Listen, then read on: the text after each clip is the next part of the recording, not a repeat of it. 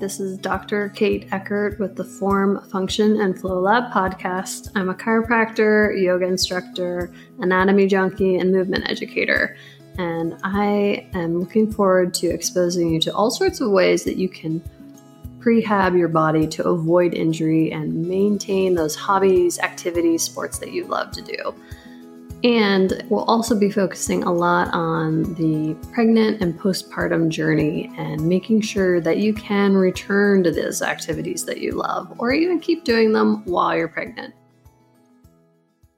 All right, so we are here with um, Dr. Jennifer Mercier. Uh, I followed her work after I found out about her technique in a few years ago when I was at another visceral manipulation course, and some of the other students in the course were talking about her work. And I just wanted to give that brief intro, which she's going to introduce herself. And she has lots of accolades and lots of different uh, projects going on. So here is Dr. Jennifer.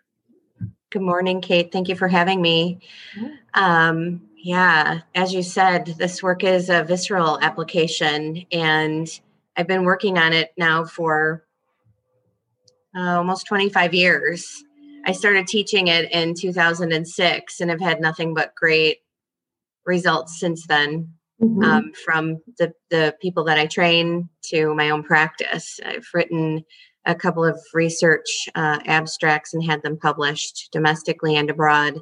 Mm-hmm. And uh, it never ceases to amaze who who the who reads those and mm-hmm. how that information um, has helped so many and from the professional perspective of having um, those come to me and ask me hey how how did you create this? How did you get this all in motion? And um, it's just it basically was born of a need for my own stage four endometriosis Oh, wow. Yeah. I mean, there were no good options to treat it other than Lupron suppression therapy or oral contraceptives. Mm-hmm. And I never did Lupron. I, I, had three surgeries to clean up the disease. Mm-hmm. Um, and I and I did try oral contraceptives back when I was in college because I had to do something. Yeah. And I didn't really know too much back then. So I I gained a lot of weight. I had wretched headaches from oral contraceptive pills and um, it just wasn't a good it just wasn't a it just wasn't good for me. Mm-hmm. and i didn't feel well. So i started building this out of a need for my own for my own self. And uh, undergrad i was pre-med. I worked for the center for human reproduction uh, which was a large reproductive endocrinology and fertility clinic here in illinois. Mm-hmm. i was trained as a clinician so I was 19 and 20 years old, learning how to do an intrauterine insemination, semen analysis, pelvic mm-hmm. ultrasounds, endometrial biopsies, pap smears. Mm-hmm. I went into hysterosalpingograms and egg retrievals, embryo transfers. I monitored those cycles from start to finish. So it's a language I speak. Mm-hmm. Um, nothing much has changed today in reproductive medicine. It's all pretty much the same. Now we have more drugs that are less potent as the ones we used to use. Um, so and the and the numbers are about the same too. They're not very good. Let's mm-hmm. put it mm-hmm. that way. They're just not very good. Mm-hmm. Uh, you can access the data yourself at SART, S A R T, the Society of Assisted Reproductive Technology.org yourself. There's preliminary data there from the last two years. Uh, uh, data is usually a couple of years behind, but you can go there and see the stats yourself and make a decision as to if you think IVF would be good for you. Mm-hmm. Um, you know, so I I am a researcher. I'm an ND PhD. I'm also a midwife. Um, I spend a lot of time researching, and uh, so information I bring to you is truthful information. Mm-hmm. And I just want women to have um, the ability to make good good sensible option or choices for their care mm-hmm. and if it's ivf well then that that's their choice um, i tend to you know create a better environment certainly in a woman's body help to create a better environment prior to going to ivf because it's such a, retro, uh, um, a treacherous uh, journey through that kind of cycle or mm-hmm. multiple cycles but um, it's ultimately a woman's choice to do what she wants to do. I was so surprised by the the documentary that you produced with the how new I guess I had never thought about how long has the fertility field been around. So that was kind of surprising to me how new it is. And then I had no idea what the actual stats were on how successful it is. So that was eye opener because you know so many of my patients and friends and everything spend a ton of money and that that is not a great percentage of what is successful right right i mean 22 to 23% pregnancy rate and a 19% live birth rate isn't great for mm-hmm. all of the things that you put your body through and for all of the money that you spend mm-hmm. on on one cycle. I mean, and you could potentially do multiple cycles and put yourself into serious debt. Mm-hmm. And I, have seen women refinance their home, sell their car, sell their wedding band mm-hmm. just to have the revenue to do more IVF, just to fail over and over again. It's, it's heart wrenching, mm-hmm. honestly. And what they're putting their body through um, we don't know altogether long term what an IVF regime can do to a woman's health um, in the immediate time, but also in the longer term. And it it's actually a, a bit frightening to me because we're we're literally taking a cycle up uh, so high of estradiol to make multiple follicles and then we're dropping it down after the retrieval and then we're doing it again and again because now these clinics are urging women to bank their embryos mm-hmm. so to go in do an ivf make the embryos bank them so freeze them then do another retrieval cycle make more embryos freeze them and continue that until they have a decent amount of embryos frozen and then prepare the woman for an embryo transfer mm-hmm. you know and then they thaw them two by two to see if they're going to you know if these blastocyst embryos are, are going to withstand the thaw mm-hmm. and then they transfer them. But here's the other moral and ethical dilemma is let's say that a woman gets pregnant on her first transfer two embryos transferred both of them split now you have quadruplets and you have 10 embryos frozen. Maybe you only maybe four kids is you know more than you'd ever thought and you're good. You, you don't need any more babies what do you do with those embryos? Mm-hmm. Do you do you donate them to stem cell research or some sort of scientific research? Do you adapt them out to other people? Do you donate them, knowing full well that your full biologic and genetic material is your children are somewhere out there with another family? Mm-hmm. So it's really there are a lot of components and working parts of IVF that need to be considered. And I am so thankful that we have it because there are some women that really, really need it. Mm-hmm.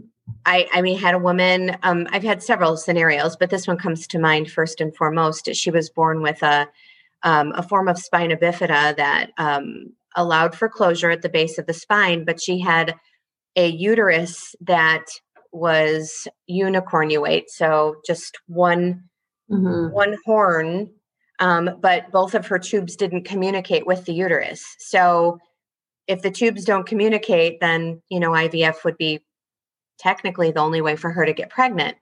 Um, so there are cases that which we need to reserve IVF for, and then there are other um, situations where we're pushing women through IVF like right out of the gate. This is like not first line stuff, guys. We this is big.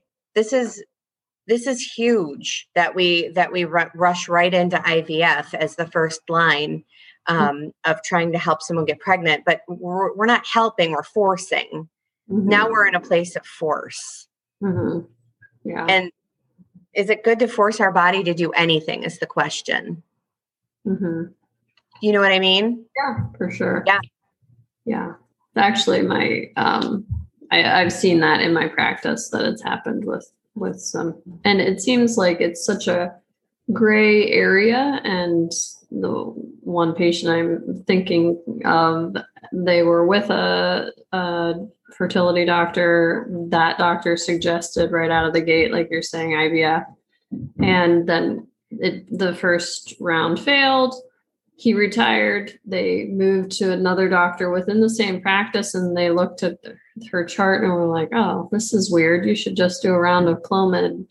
And she got pregnant right away. so, yeah, it it's a, such a gray area and it it's like you think that it's this um, cut and dry this is what we do this is what you have it going on but you're going to get just like with surgery you're going to get a different opinion depending on what doctor you see so yeah it's true it's true and it's interesting to your point um, your client or your patient that got pregnant with clomid um, there's also caveats, of course, with Clomid because what we're really using Clomid and Femara or Letrozole for is ovulation induction. Mm-hmm. And there is something much more gentle that we can use, which would be um, ultrasound monitoring of the, follic- the follicular growth. Mm-hmm. Also, LH testing at home, and then an induction of ovulation with an HCG trigger shot, which mm-hmm. is so much less invasive than using these estradiol inhibiting drugs. Uh-huh. Clomid causes poor fertile mucus. It it literally causes a very acidic environment in the vagina.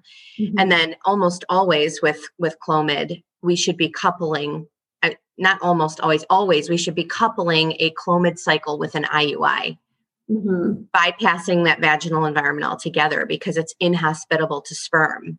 Mm-hmm. I mean, we have literally taken women down to bare bones levels of estrogen Mm. um, with Clomid and Femara cycles. And so, right there, and both of these drugs, like a Femara is a drug that's an anti-neoplastic. So mm-hmm. it's an anti it's an anti-cancer, breast cancer drug. Mm-hmm. And we're using it off label, label for ovulation induction because we're tricking the pituitary gland into making more FSH while suppressing estradiol production.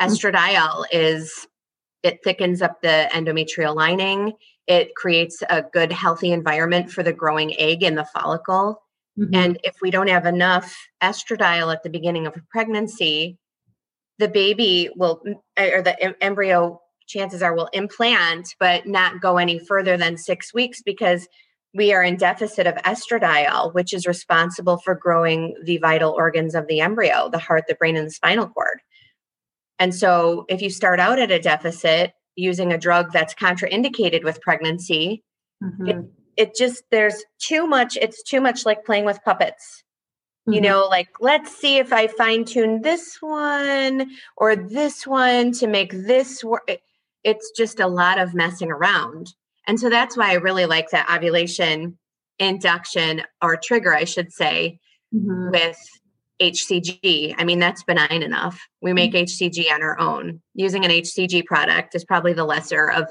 of the two evils, mm-hmm. truly. Yeah. Do you want to explain what how your technique helps with uh, better blood flow and what that means for Certainly. Yeah, Mercier therapy is a deep pelvic organ visceral manipulation. It helps to enable better movement, releasing restrictions in organs in the reproductive organ system, mm-hmm. and it mm-hmm. also increases blood flow.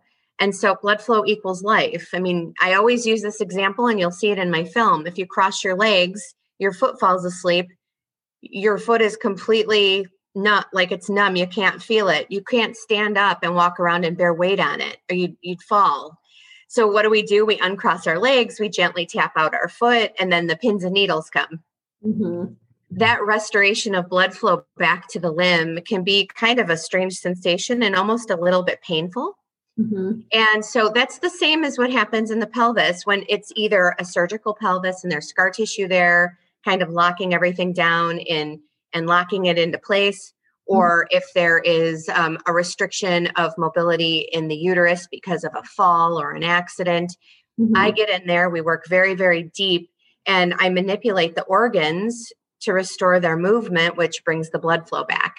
Mm-hmm.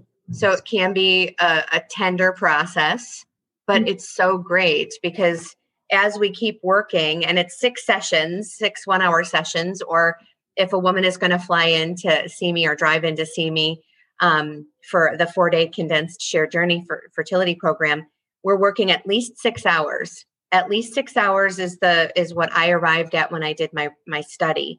Mm-hmm. So we're we're doing the work on the, in the four hour or four day protocol. It's 90 minutes a day for each day mm-hmm. consecutively. But it can cause some tenderness.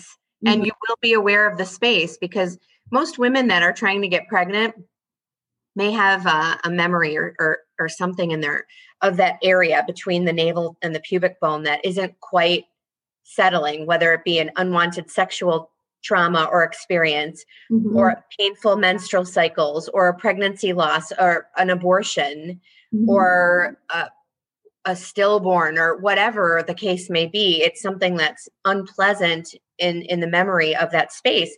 I go right back in there and I flip the light switch on, and it's mm-hmm. it it it starts this whole cascade of of events, whether it be you know connecting up the pituitary and and the whole pelvis again to hear the hear mm-hmm. the calling of you know from the pituitary gland hey girls make some estrogen and they boom turn on and here we go better lubrication better better ovulatory cycles it's just it's just really simple truly it's simple work mm-hmm. and that's what the body needs the body needs like a gentle nudge not pounding a thumbtack with a sledgehammer Mm-hmm. That never works well. For the for the patients that come in from all over and you do that condensed, do you do they have to come back or do you give them stuff they can do on their own or once the work is done, the work is done. Um, they do not have to come back. They're always welcome to come back. Mm-hmm. But uh, no, once the work is done, that's it. Now, if I'm working with someone who is going to have a surgery in the future, I would say let's wait until after the surgery to work on you. Mm-hmm. Because obviously, the body's protective mechanism is to make scar tissue, mm-hmm. and that will be in abundance again. So let's just wait until after the surgery. Now, if the surgery is going to be a big surgery and it it follows all these little surgeries and we're going in to do a final cleanup, mm-hmm. it is a good idea to do the work prior to the surgery to make the surgery a lot easier on the surgeon. The less dense scar tissue that they have to dissect through, the mm-hmm. less time the patient is under anesthesia and opened and what have you. Mm-hmm. So it can be used in in both ways, pre and post. It just depends on the case. Mm-hmm. Nice. And then how long do you wait after surgery? Um, eight weeks. Nice. Six six weeks in some cases, eight weeks in most cases. Mm-hmm. Awesome. Now yeah. with the, you know, like I have a lot of patients that have endometriosis, PCOS, that kind of thing. And I've I've read in your stuff that your therapy also helps with those conditions as well. Yeah, I see a lot of endo, I see a lot of PCO and PCOS. Um, again, just helping to soften and break up adhesion uh, tissue in the in the pelvis is it's miraculous. I mean, I have stage four endometriosis, and mm-hmm. my own work helped me to have two healthy babies. Mm-hmm. Had I not had my own work, um, I truly believe that uh, that I wouldn't have babies. I mean, I was told by the third surgeon who operated on me that, and this guy's a friend of mine, and he knows he knows better than to push his IVF on me. And, and he did. He's like, no, no, no, really. Everything does not look good in there. You're going to have to have IVF. And I was like, all right, I'll let you know when I'm pregnant. Thank you, though. And so I did. I did just that. I showed up in his office. I'm like, all right, flip on that ultrasound, brother. Let's see what's in there. And there we go. I was pregnant. And it was after I had a group of my students work on me. Oh, okay.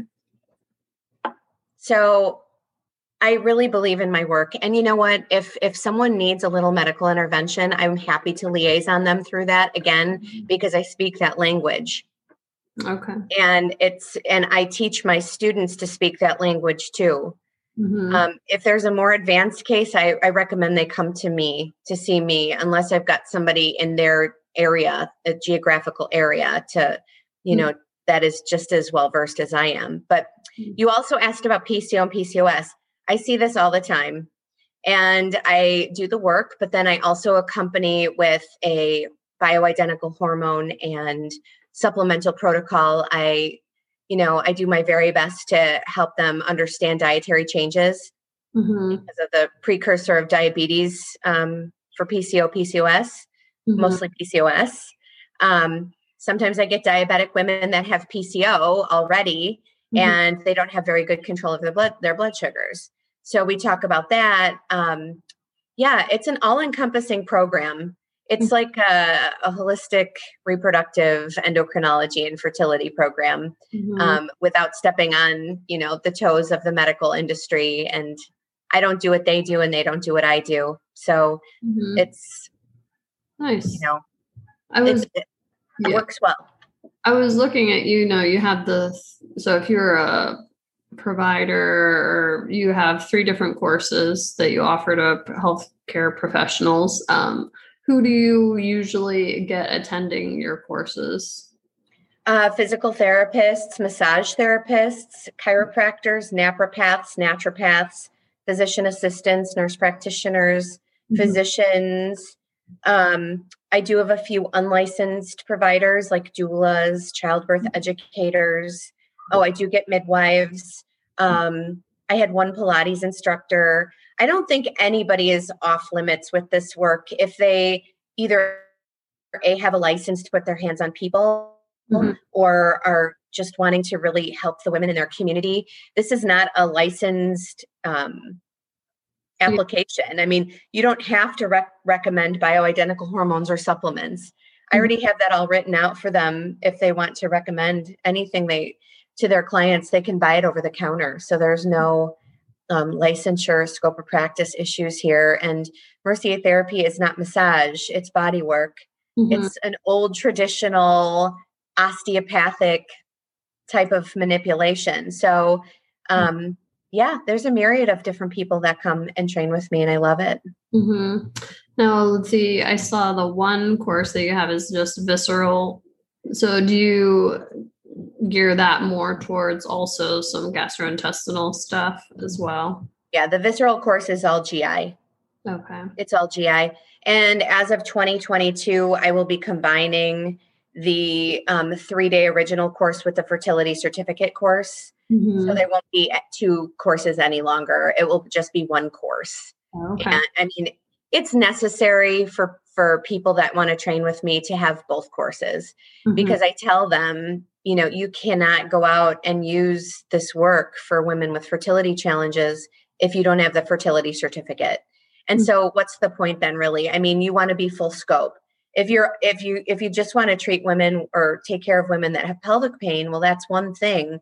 But if if the consumer is looking for someone who can help them with fertility and you don't have that that course mm-hmm. under your belt then you you're not allowed to use Mercier therapy so mm-hmm. i want to make it so everybody has the the full circle of training mm-hmm. and uh and that will happen january 1st 2022 awesome yeah. something on my list for I, I, did a lot of continuing ed in the past pre-covid and now like you know it was all online essentially for a long yeah. time. yeah. It would be nice to do an in-person course again. Yeah. No i hear you. And all of my classes will always have to be in person. I mean because we have to touch people. Yeah. So yeah. how do you feel the connection like i do a lot of pelvic floor style stuff with uh, like DNS and that kind of thing. How do you feel that this pairs well with that kind of work as as well? Absolutely, yeah. Um, I think that chiropractic and any other physical modality would be lovely against you know what we do in Mercier therapy.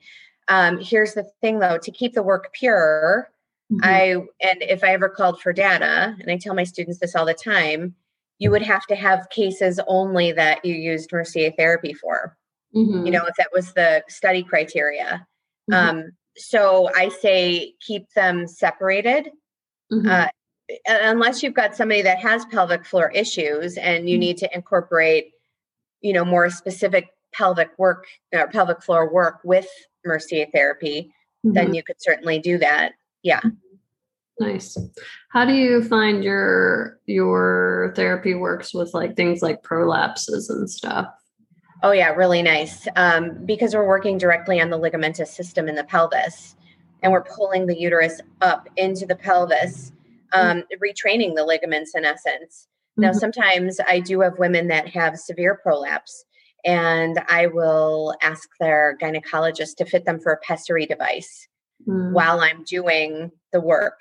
So, mm. in in combination, so that we can really retrain those ligaments. Um, I mean, I've had some pretty severe prolapse, like women's cervix hanging out of their vagina. Mm. And those are all already slated to be surgical cases from an, an obstetric and gynecologic um, perspective. Mm-hmm. Um, but sometimes we can help and sometimes we are not able to help, but it's certainly worth a try before going in and having uterine suspension surgery or having the uterus taken out altogether. Mm-hmm. Yeah. When they have a uterine suspension surgery, do you go in and work on post surgery from that? No, I don't really do much with that. I don't want to disrupt. Um, I don't want to disrupt, and you know, most uh, gynecologists aren't really doing that too much anymore. It's kind of the older ones that mm. are are accustomed to that. But yeah, I don't do that. Um, I, I, yeah, I don't want to interrupt. Um, this, similar with a bladder sling. Mm-hmm. Um, a lot of docs aren't doing bladder slings anymore either, but I will go ahead and work. Um, you know, if it's an older case and someone's complaining of issues again or pain. Mm-hmm. Um, I don't know if you're familiar with the documentary called The Bleeding Edge mm-hmm. on Netflix, but they go over what mesh, surgical mesh, does to organs over time. And um, I would really recommend that you watch it because some of this mesh is what they were using to build these slings, and it would grow into the bladder mm. and not be able to removed in, be removed in its entirety. So take a look mm-hmm. at the bleeding edge, um, and it goes into the Essure device. Mm-hmm. Which was pulled off the market. I think uh, January 1st, 2018 is when it was pulled off the market. Mm. But that was the little coils that were being put up into the uterine horns to scar them over. And it was a, a permanent birth control mm-hmm. um, mm-hmm. methodology. But yeah, it's been pulled off the market, which is great mm-hmm. Because those little coils. And if you've ever opened up like a pen and mm-hmm. there's that little that little spring inside, that's mm-hmm. what they looked like. Those springs, and they, they were finding that those were breaking down inside of the tubes and migrating throughout the pelvis, causing terrible pain and um, all kinds of different scenarios that were perforating other organs and wow so it's a good one to watch makes you definitely uh, rethink you know like oh yeah this great thing that's gonna fix you but maybe Mm-mm. maybe you know and who can foresee 10 15 years down the road if it just came out what it might be able to do to you later right mm-hmm. right yeah well Thank you so much. We're so I'm located in Pennsylvania. Do you? I, and I know a Mercier therapist in Cleveland, um, Dr. Candace Kaseki. Yeah, um, Candace. I'm not sure if she's the closest one to our western corner of PA or not, but there's two in Pennsylvania now as of um, April. Mm-hmm. Leanne Skinner and Sandra Eusteris. Okay. And they're both PTs and they're both wonderful. And I'm happy to give that information um, to you. Candace is always great too. So whomever they're, you know, closer to um, can see any of those ladies. Yeah, and I uh, hope to take your course someday because I have been eyeing, eyeing, it up for years. So now that we're traveling a bit more, I will. And I like the idea that you said, you know, because taking time out of a busy practice to go do yeah is difficult. But I like the idea of pairing the two because then it's you know all. It just- makes it a little more palatable to to take four days from your practice as opposed to a full week. Mm-hmm. and uh, just condense it up and you know you anyone who takes my courses always has my support via um, a Facebook pra- practitioner group, mm-hmm. or um, of course, email. I'm always willing to help with different cases mm-hmm. because this is, again, it's another language. And if you don't speak it even just a little bit, it's going to mm-hmm. be it's going to be a challenge but we need more people out there practicing mercier therapy it's mm-hmm. we definitely there's definitely enough women to work with yeah and i will put the link for your um, your websites and your uh, documentary that is so informative and really a great watch. And also, you said you had a book coming out. Yeah. Or when is your book coming? Well, out? We're just I'm just waiting to do um, one last meeting with my publisher, and then um, hopefully by October. But the book is called Conceive, mm-hmm. and it's very eye opening to what's mm-hmm. going on in reproductive medicine, but also on um, you know what we do and some stories are shared of couples that we've worked with and mm-hmm. um, i'm actually really proud of my book yeah and i th- i think i heard this in your in your documentary but i just wanted you to point out your success rate because i was floored with it on the documentary yeah so in 2012 when i published my abstract it was 83% and it still hovers around the same yeah that, i think there are women that have failed medical attempts and they come in they get pregnant mm-hmm. and uh, they're just absolutely shocked well i've done six ivfs and now i'm pregnant mm-hmm. Mm-hmm. Awesome. Well, that was uh, it was great talking with you. I'm so glad we got to do this and thank you for your time your my pleasure. Yeah it's so nice to talk to you too kate. Thanks for having me on. Yep. All right have a good one. You too. I look forward to working with you guys. And if you have any topics that you'd like discussed, make sure to comment below and let me know because I'd be happy to share all the knowledge that I have on those issues.